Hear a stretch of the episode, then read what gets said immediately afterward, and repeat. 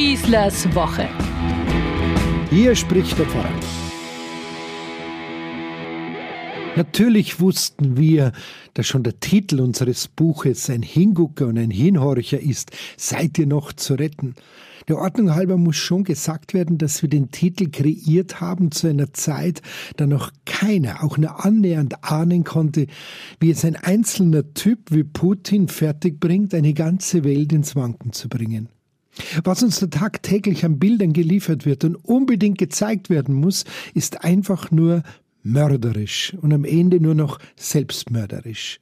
Nicht nur die verwüsteten und zerbombten Städte und Landschaften, die Scharen von Flüchtlingen, die vielen, vielen Toten, zuletzt das Massaker an den Zivilisten in Butscha, überhaupt das ganze Elend, das wir gar nicht erahnen können, Hunger, Kälte, Angst, Verzweiflung, Daneben wird eine solche menschen- und völkerverachtende Ideologie seitens des Kremls betrieben, die die ganze Welt in Geiselhaft nimmt.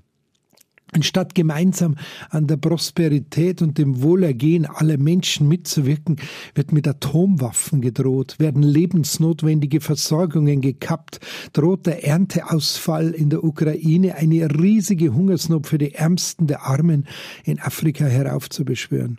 Man steht da machtlos da und fragt sich, wieso darf ein Einzelner mit seinen sogenannten Vertrauten so ein Unheil für die ganze Welt anrichten? An sich hätte allein für diesen Krieg der Buchtitel schon ausgereicht. Seid ihr wirklich noch zu retten? Ihr verrückten Kriegstreiber, ihr verbohrten Ideologen, ihr unmenschlichen, machtgierigen Autokraten.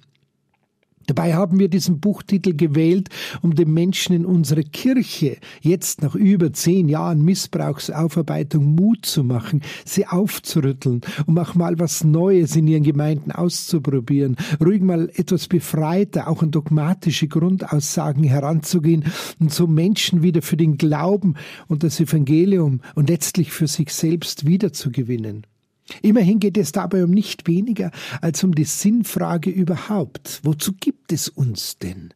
Was ist unser Lebensziel? Gibt sowas überhaupt? Oder leben wir eh nur eine gewisse Zeitspanne ab Unsere Buchpräsentation in unserer Pfarrkirche war eine sehr schöne, nachdenkliche, aber auch fröhliche Veranstaltung.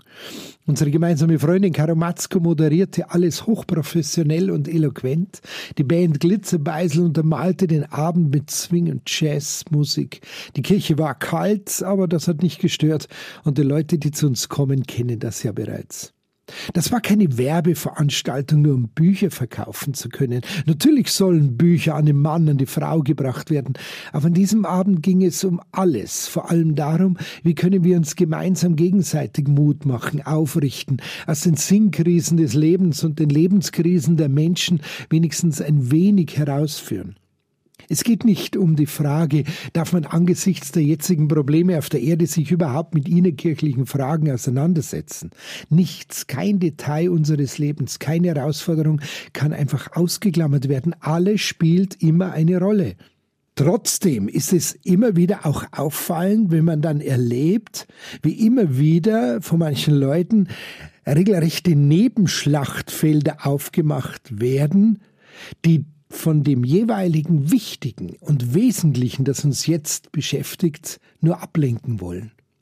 Wir machten ein Benefizkonzert für die Ukraine. Der Künstler Harry Seeholzer bekleidete dafür seinen blauen Christus, ein geschützter Begriff, eine sieben Meter hohe Christusfigur mit hoch nach oben gereckten Armen aus einem Eichenstamm, der seit einigen Wochen in unserer Kirche hängt mit einem gelben Lendenschürz. Es sollte eine optische Erinnerung sein, weswegen wir überhaupt diese Benefizaktion machen müssen. Manche konnten es einfach nicht lassen, sehen nur einen gotteslästerlichen Akt darin, eine Verunehrung des Kirchenraums, eine politische Zweckentfremdung des Heiligen, dass hier Christus mit den Geschundenen und Geknechteten dieses Krieges zum Himmel fleht, wird gar nicht mehr zur Kenntnis genommen. Von unserem Kirchturm hing jetzt ein paar Wochen eine Regenbogenfahne mit dem Peace-Symbol, um den Wunsch nach Frieden in der Welt für alle sichtbar und deutlich zu machen. Der letzte Sturm hat sie leider zerfetzt. Plötzlich aber darf der Regenbogen nicht mehr das Hoffnungszeichen aus der Sintflutgeschichte im Alten Testament sein, dass er ein Zurückgehen der Flut und ein Ende der todesbringenden Wassermassen andeutet, nicht wegen dem Sturm. Selbst das Peace-Symbol wird von einigen dabei noch übergangen. Das sei nicht mit der katholischen Lehre vereinbar, spricht uns jemand an, weil wir als Kirche hier mit dieser Fahne, die die Homosexuellen sich angeeignet haben, eigentlich ja nur der Homosexualität und ihrer gelebten Praxis das Vorrecht geben würden. Echt jetzt?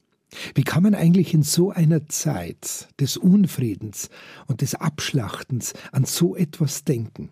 Und dann haben wir Gott sei Dank einen Erzbischof, der beim Jubiläum 120 Jahre Quergottesdienst in St. Paul offen eingesteht, dass er sich vor zehn Jahren ganz persönlich noch gar nicht hätte vorstellen können, diesen Gottesdienst hier zu feiern. Und jetzt ganz deutlich ein Umdenken in der katholischen Kirche beim Thema Homosexualität von allen einfordert. Es braucht einfach noch eine viel größere Bereitschaft, wirklich aller in der Politik, in der Gesellschaft, in unserer Kirche, sich der Vielfalt menschlicher Erwartungen und Empfindungen zu öffnen, weniger zu urteilen und dafür mehr eine gesunde Toleranz, ein Aushalten können, auch andere Meinungen und Vorstellungen einzuüben. Und das alles natürlich immer unter der einen Prämisse, dass es nur um die Freiheit, das Wohlergehen des Einzelnen und der Gemeinschaft zugleich geht. Dann brauchen wir uns nicht mehr von den eigentlichen Problemen wegducken und Nebengefechte ausrichten. Wir dürfen uns auf das Wesentliche überhaupt konzentrieren und das da lautet, dass es dem Menschen allesamt gut geht, dass das Leben immer gerettet werden kann und muss. Ich wünsche uns eine besinnliche, heilige Woche, die sehr drastisch uns unser Leben vor Augen stellt, das da besteht aus Leiden, aber eben auch aus gerettet werden. Nach dem Karfreitag kommt der Ostersonntag. Euer Pfarrer Schießler.